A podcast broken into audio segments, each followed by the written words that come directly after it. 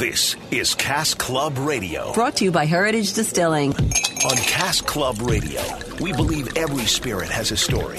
And stories, like good drinks, are always better when shared with friends. Each week, we'll explore the intersection of cocktails, spirits, beer, wine, and life. It's Cask Club Radio. Here's your hosts, Lydia Cruz and Justin Stiefel. Good afternoon. Welcome to another episode of Cask Club Radio. Thanks so much for joining us today. My name's Lydia Cruz. And I'm Justin Stiefel. I'm Maura Dooley. And we are now moving into, sadly, sort of the twilight of the summer here. Uh, football is officially back. I think that's my signifier for when fall is back. It's preseason football, but still. Summer just started. I know. Well, in Seattle. But I'm okay with football summer. being. Exactly. Yeah. Football, preseason football, college football practice underway. I mean, what does the fall mean to you, Justin, when you when you start seeing this? Is it t- nearly time for the kids to go back to school? Oh yeah, I mean, uh, Chris, uh, not Christmas, but uh, school shopping is essentially done yeah. and all that stuff, and it means my oldest son is going to get his driver's license in about two months. oh so my he's goodness! He's already taken the test and ready to go, and done all that. And here in Washington, it's a pretty cool system they've got. So he gets his license on his birthday now, since he's passed everything. And then from a pure business perspective, what what it means looking ahead towards fall is just lots of BSB. BSB moving into fall with cider and all the cooking of pies and you know Christmas. It, it is the busiest time of year for us for BSB sales. So we're just busy ramping up production and uh, working on making sure we keep people, you know, keep, keep them fully satiated. Love it. In the meantime, what is going on in the headlines this week? Hendrick's Gin has unveiled a scented London underground campaign. Now, to the casual observer, that uh, you need to kind of plan that map uh, carefully because yeah. you don't want to go into any public restrooms, I think. Uh, but William Grant and Sons, they're the, the company that owns the Hendrick's brand of gin. They're attempting to make the tube in London smell like cucumber and roses with an advertising campaign involving scented posters and the UK's longest floor wrap. So Hendrick's is a big brand. Uh, they've created this first of the kind tunnel wrap in the King's Cross St. Pancras mm-hmm. station. Got slogans that are undeniably peculiar and utterly delicious. Uh, another one that says, Hello, curious commuters. Another one that says, Escape the conventional and embrace the delectable. The scented posters are designed to replicate the key flavors in the gin. They will create an immersive experience that'll run for about two weeks in September. This sounds really interesting. Um, in October of last year, the brand unveiled a $13 million gin palace complete with Palm House two hot houses, two still houses, a laboratory, and so on, and a gin bar. Uh, that's for they can they can help uh, kind of increase production, and uh, they're just very much focused on this immersive advertising campaign. Um, they, they call it the most significant developed since the launch of Hendrick's Gin back in 1999. So it'll be interesting to see if people actually scratch and sniff the walls of the London Tube. Yeah, I King's Cross Station. That's a big station. That's a lot of foot traffic, and so this will be really interesting to see how you know people respond to it. It's kind of crazy to believe that Hendrick's has only been around since 1999 because I do feel like they have a significant amount of yeah. brand recognition, and it's probably because they are on the forefront of doing things like this. So spending a lot of money on yeah, it. more power to them. Yeah, that's right. And now moving to another kind of gin. This comes to us from the drinks business. We actually were looking at this last week. Gin made from peas could limit spirits' environmental impact. And what, what I mean by that is traditionally gin is uh, the base for gin is distilled from wheat. Uh, there are now about 6,000 types of gin in production. According to the journal Environmental International, the research suggests that fermented pea starch reduces environmental footprints uh, in 12 of 14 categories. Peas are generally, uh, we're thinking like split peas and lentil peas, that kind of thing. They generally are, are over 90% starch, whereas uh, wheat is typically in the uh, single digit percentages of starch component. So unlike wheat, peas don't need fertilizer from nitrogen. Uh, that results in uh, savings on air and, and, diminishing water pollution. They require 112% more direct land occupation, but each liter of gin produced from uh, the pea uh, alcohol derivative would avoid about 2.2 kilograms of carbon dioxide emissions. So it'll be interesting to see if people begin to make neutral spirits like vodka and then the vodka derivatives like gin and absinthe and others from things like peas, high pro- uh, high starch instead of uh, corn or wheat. keep our eye on that because, yeah, we always like to hear about more environmentally friendly practices on this show. That's right. And uh, finally, fans of the TV show Breaking Bad, uh, the stars Bryan Cranston and Aaron Paul have launched a new mezcal.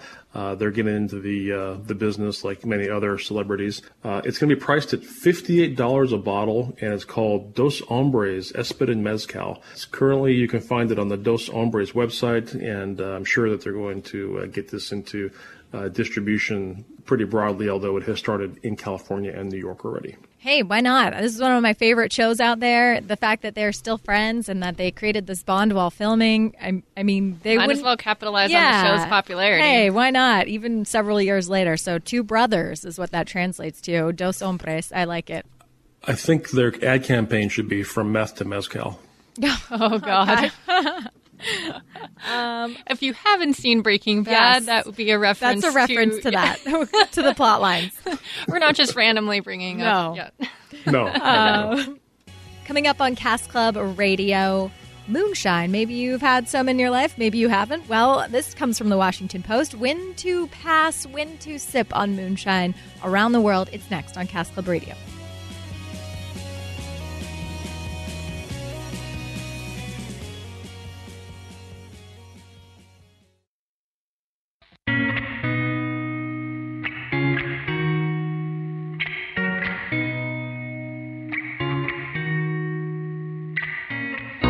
Back to Cask Club Radio. Thanks again for hanging with us today. Before the break, we teased it when to sip and when to pass on moonshine around the world. This coming to us from the Washington. That's right, Washington Post. When to sip or pass on moonshine.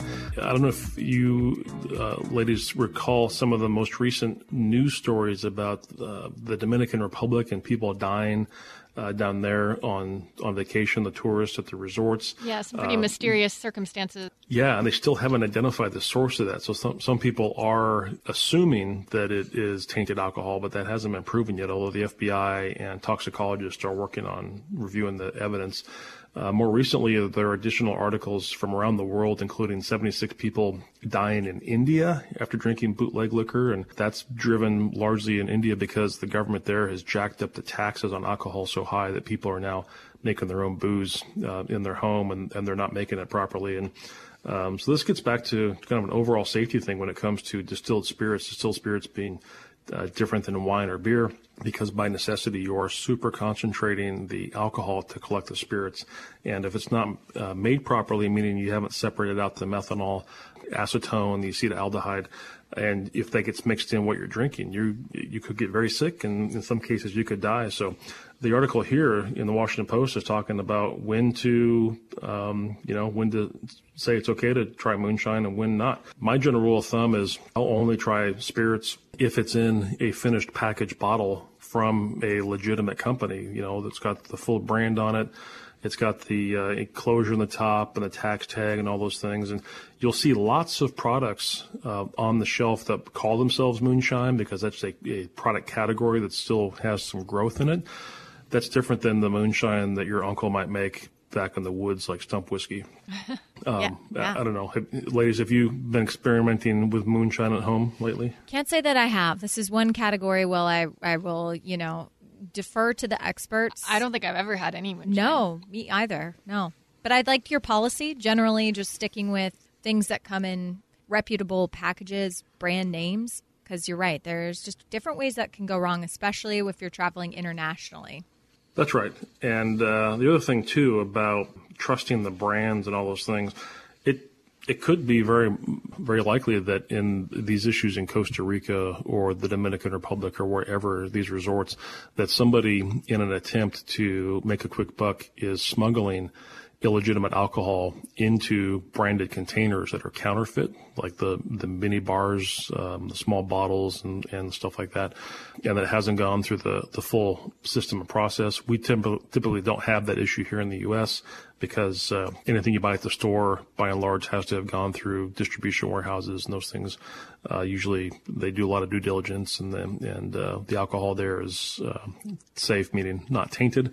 But you know, it is you you do gamble when you go to some of these third world countries, and you think you're opening a bottle of of brand X. Uh, you you know, you crack it open and uh, the seal you broke the seal, so it looks it looks right. If you are a consumer of spirits, generally you have consumed them in the past, so you know what they should taste like. And if something smells funny or has you know a, a kind of funky taste to it, don't finish it. It's not worth it.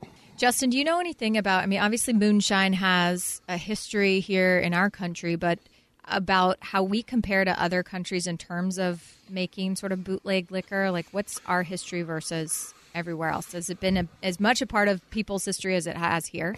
Well, here it became a necessity for people to engage in, in making moonshine because of prohibition, mm-hmm. where it was just outlawed completely in the U.S. Uh, way back at the beginning of the last century. Uh, in other countries, it's largely driven by taxation or by uh, culture, meaning there's been a long history of production of alcohol in the local village or local community it's really some of the movement recently where the taxes are so high, people are trying to, they don't want to go and buy it through the normal channels, or uh, there are disruptions in the distribution network and people feel the need to have to do it. Um, here, the uh, creation of moonshine during Prohibition is what led to the creation of NASCAR. They would, you know, supersize their car engines, strip it down to get rid of anything that was uh, unnecessary weight, load up the back of the car, and then off they go, and they try and race as fast as they could. And that's that. ultimately is what created our our NASCAR phenomenon in the, these these stock cars. So we have a different reason for it. In fact, there's only one country in the world where it's legal to distill your own spirits at home, and that's in New Zealand. In every other country oh. um, that, that has some kind of rule of the law, it is illegal to distill spirits at home for consumption or for sale. Why do you including think in the U.S.? Why has uh, New Zealand sort of been the outlier there? I don't know why they haven't outlawed it. it could be cultural. It could be just a different attitude of government oversight versus, um, you know, being nearby Fiji or, um, which is Fiji is a very strict country when it comes to governance of alcohol sales and consumption. Uh, very different approach than, uh, let's say, Australia, which, uh, you know, was under the British monarchy for such a long time. Now, with the advent of new kind of tabletop design stills, New Zealand is a place where people buy a lot of that equipment and they have a small, it's almost like a coffee maker type thing where they, they have this uh, still and they can make their own spirits and, and off they go. And, and in many cases, they can figure out how to, how to work that equipment with the instructions that they're not going to get sick. Not the same thing as in, I've seen setups and, and read stories about people in places like India and other countries where it's not just the alcohol and the recipe they're using, but the metals that they're using to create the containers uh, and the bond to fix the seals is toxic. They're oh. using not stainless steel, they're using some other kind of metal container to cook and, and distill this stuff. And those chemical processes that go through, sometimes the metals leach out, get into the alcohol. So the alcohol itself might have been okay if it was made in a legitimate stainless steel or copper vessel. But the fact that they made it in a vessel that otherwise was leaching out or creating poison is a bad thing. and they just don't know not to do that. Wow, I'm learning so much. Yeah. I didn't I didn't know the New Zealand thing. Picturing people with tabletop stills is blowing yeah. my mind. And, wow. So general well, rule. Why we have Cask Club Radio. Exactly, you can learn something new every day. So general rule of thumb from reading this Washington Post article, what if we have to summarize it for people today? What's a general rule of thumb for uh, for liquor in other countries?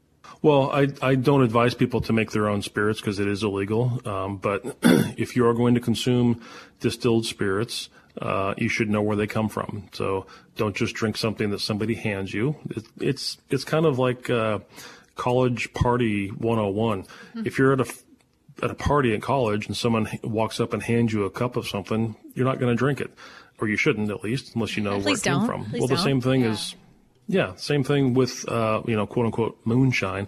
Even though it looks sexy on TV with moonshiners and uh, the story about great grandpa's recipe, you have no idea where it was made or how it was made. So unless you were directly involved in the making of it, it's, it's best to pass.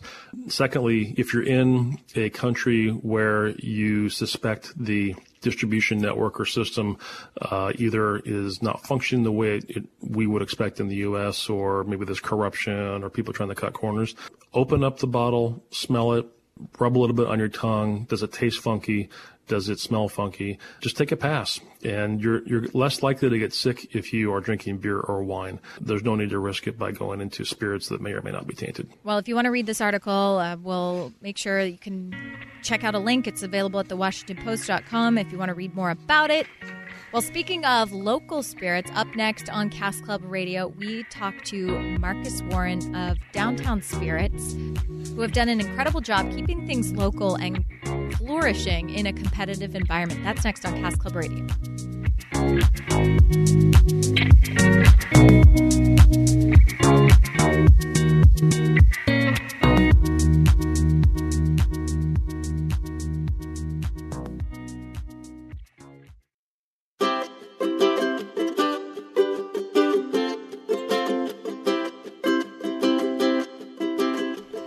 Back to Cask Club Radio. Right now, we are joined by Marques Warren, owner of Downtown Spirits.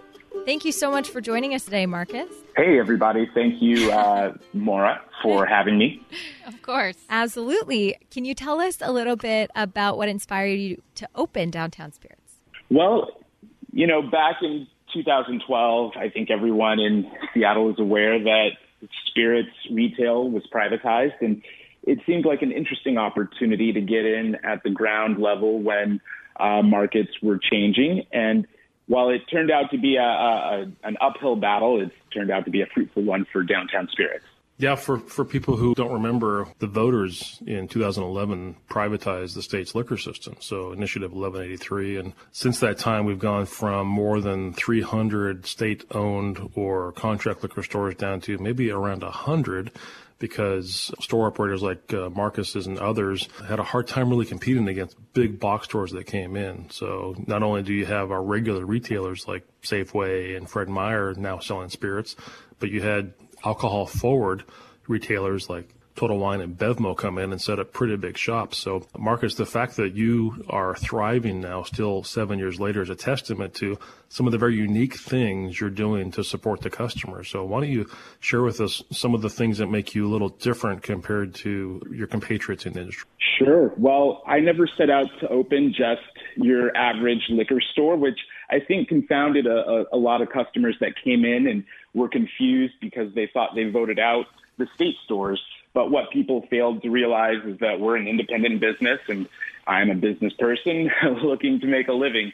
And so we signed our lease right after Amazon purchased all of that land from Clise Properties. Clise Properties is actually our landlord. And so they've worked with us over the years as we've waited one block after another for development to slowly inch toward our lot. And uh, lo and behold, in about a three month period, we'll have a whole another set of Amazon neighbors moving in across the street from us. But one of the things that really sets us apart is our fast delivery. So from downtownspirits.com, you can go on and browse our entire inventory and have it delivered to you in one hour or less. Yeah, and how did you go about teaming up with Drizly? So we leased the location originally because it has such great access to all of the different neighborhoods of Seattle. We can get north, south, east, and west pretty quickly from 7th and Denny right at the Dexter intersection. But we were approached by a company out of Boston that was doing mobile app on demand delivery called Drizly.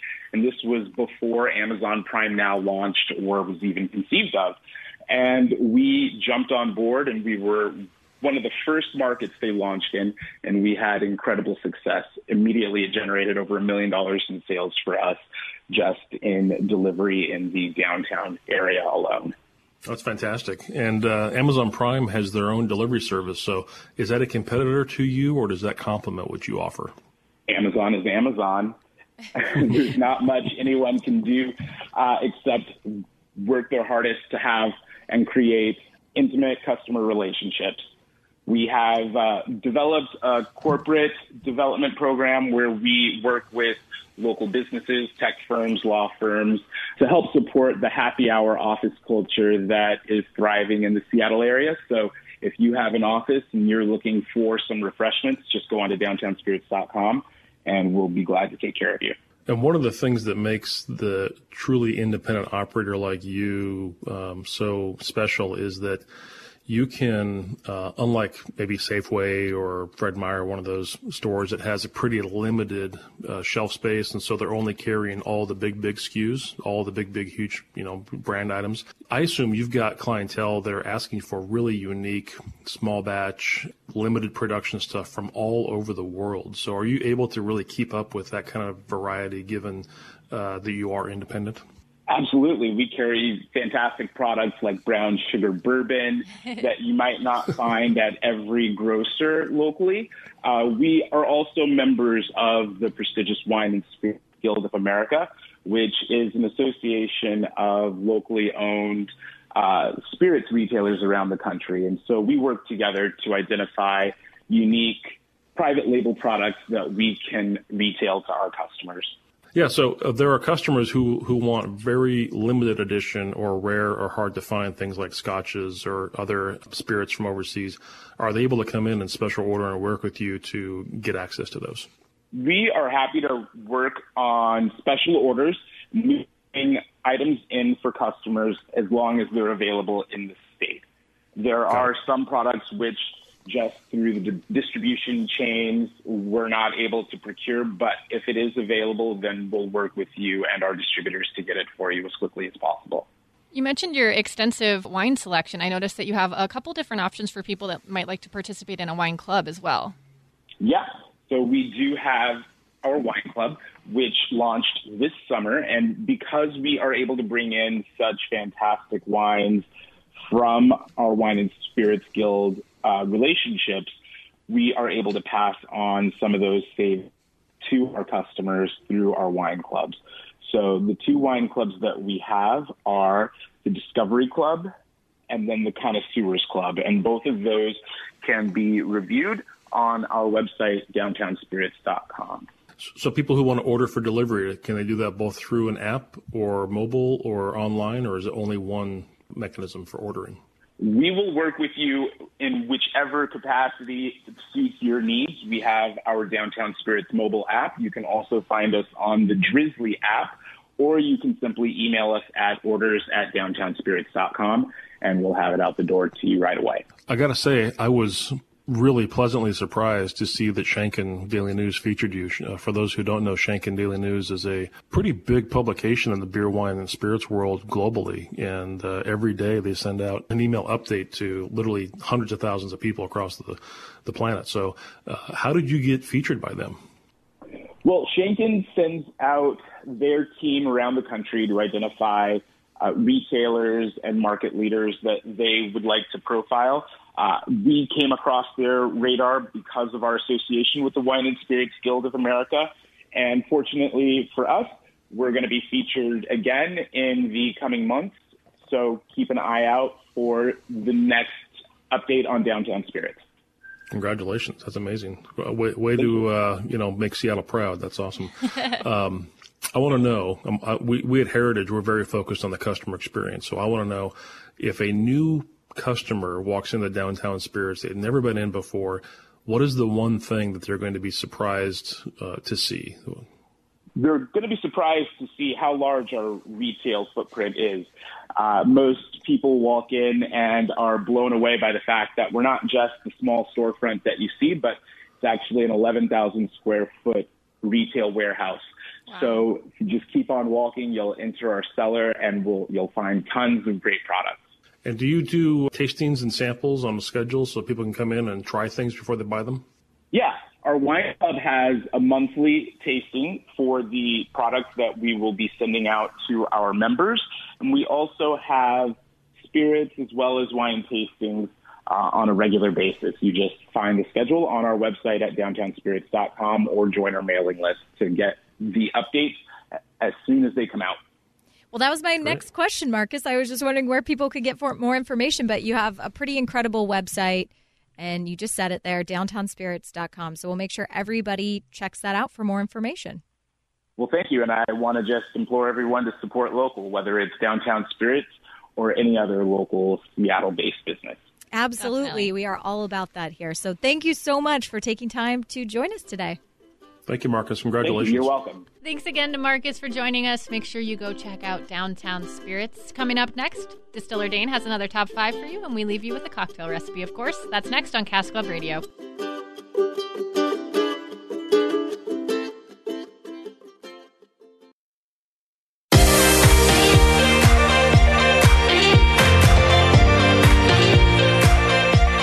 Welcome back to Cask Club Radio right now, joined by one of our favorites, Distiller Dain. How are you, my friend?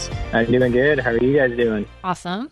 Let's get started. What's uh, first on your list this week? All right. My first one is kind of random because I don't know how I technically ended up there, and I don't think I've been here in about almost 10 years, but it is IKEA a large furniture store. Have you guys stepped foot inside one recently? Love it. Yes. God, God help you. yeah, seriously. But I decided to stop by kind of on a whim, and I mean, just like it used to be, it's basically like a theme park for furniture and household items that continuously draws you in, and you don't know where it ends. Uh, but the best part of it, when I always remembered, was little was always the meatballs and the hot dog stand at the end. But they actually now have like a full blown cafeteria with great food and actually very cheap prices. But it was actually kind of a fun activity, so I definitely recommend stopping by and just checking it out. Yeah, I made the mistake when I first moved into my place uh, of going on a weekend though, and I mm. wanted to die. Yeah, don't was, go during peak. Don't go. I, and I had to park hours. so far away. They have like an overflow lot. It was it was crazy. Well, but there's a reason. Just exactly what Dain's saying. Everybody knows about this. Pretty yeah, awesome. I would just recommend going during the week. I saw a news piece uh, recently about uh, some pranksters who went into IKEA's and were re relocating the maps so that people couldn't figure out how to get out. Oh my gosh! They kept, uh, they kept sending customers into circle loops throughout the entire building. oh, that'd be my worst nightmare. Oh no! It is a little bit of a maze. I, I believe it. You yeah. get lost in there with the map. So. oh man! Wow, that's an epic prank. What's uh, number two on your list? Uh, number two is a location slash brewery I've mentioned before, but I'm bringing up again, and that's E9 Brewing Company out of Tacoma because they just actually moved their brewery to a new location in the brewing district in downtown Tacoma, and they have this beautiful brand new uh, facility and brewing system. It's a 21 and plus tap room. Um, it also has like a very small kitchen, but they got a really cool outdoor area, um, which food trucks stop by and pop up every now and then. So I definitely recommend stopping by and checking out the new spot um, and picking up a pint or two. And then recently, last weekend, they also just released two fruited wild ales, so you definitely don't want to miss out on them. Awesome. Limited run well, on those? They should still have some around.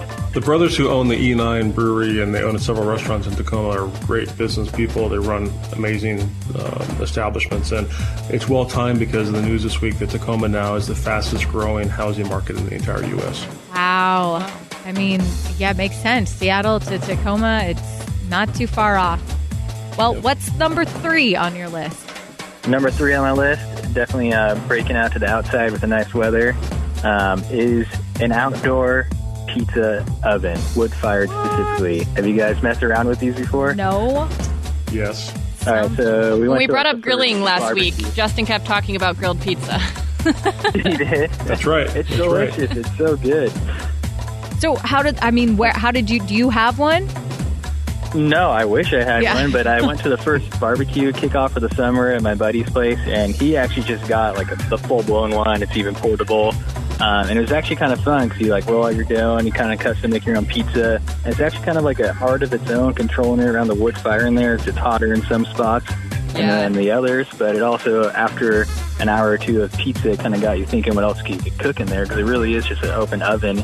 So by the end of the night, we were cooking up breaded brie cheese in there, tomahawk steaks, potatoes, and vegetables. So it's more than just pizza. Oh, Chocolate chip cookies, s'mores, um, you know, anything you can think of. And what you need to do is get one of those uh, handheld uh, laser thermostats. You can actually shoot it around inside there to see where the temperature pockets are. Great. are. Good tip, man. All right, number four.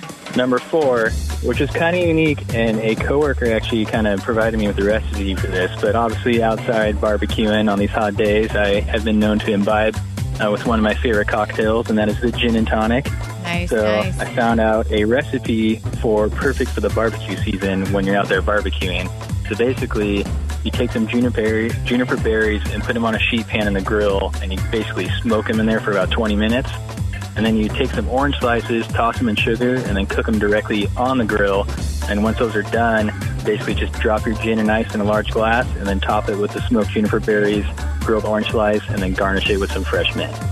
Wow, that sounds ridiculously good. There you go. Yeah. That's the cocktail of the week. Dreamy. yeah. I haven't tried Awesome. it out yet, but I'm hoping next weekend the sun's out and I'll get to try it out. For Yeah, you'll have first to report back. Yeah, we'll need we'll need a recap on that. And you're and finally number five for the week. Number five is actually one of my favorite kind of outdoor activities. Uh, I haven't done it in a while, but recently tried it out again, and that is stand-up paddleboarding. Yes. I love it.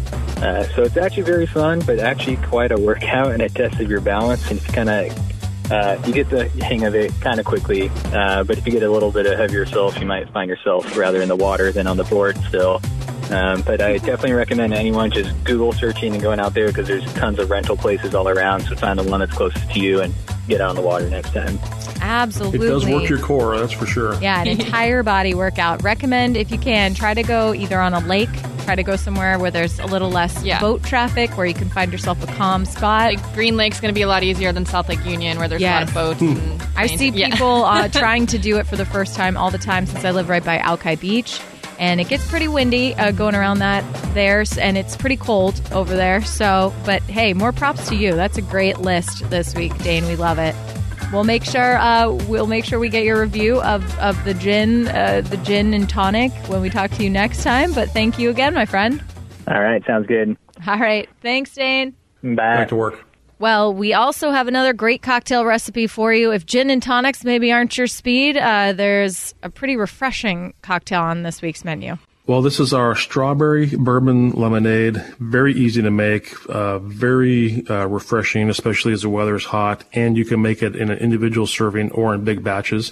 Uh, as an individual serving, it requires an ounce and a half of our BSB, brown sugar bourbon, three ounces of pink lemonade, and two to three fresh strawberries. Pretty easy to make. Put the two or three strawberries in the bottom of a glass, muddle it to get them all uh, nice and uh, squished up. Add some ice, and then add your ounce and a half of BSB and three ounces of lemonade. Stir it and garnish it with a strawberry or a slice of strawberry. And if you feel adventurous, you can make this in pitcher format and uh, just have it sit on the table for guests to enjoy. It's beautiful, uh, well balanced, and great on a hot, sunny afternoon. Awesome. That sounds absolutely refreshing. We'll make sure you can uh, find this at heritagedistilling.com. You can also download episodes of the podcast there. It's right there, convenient for you. That's right. And you can send us emails at caskclubradio at heritagedistilling.com. Give us your own recipe ideas, ask us questions, and so on. You can follow us on Facebook and Instagram at Cask Club Radio and also at Heritage Distilling.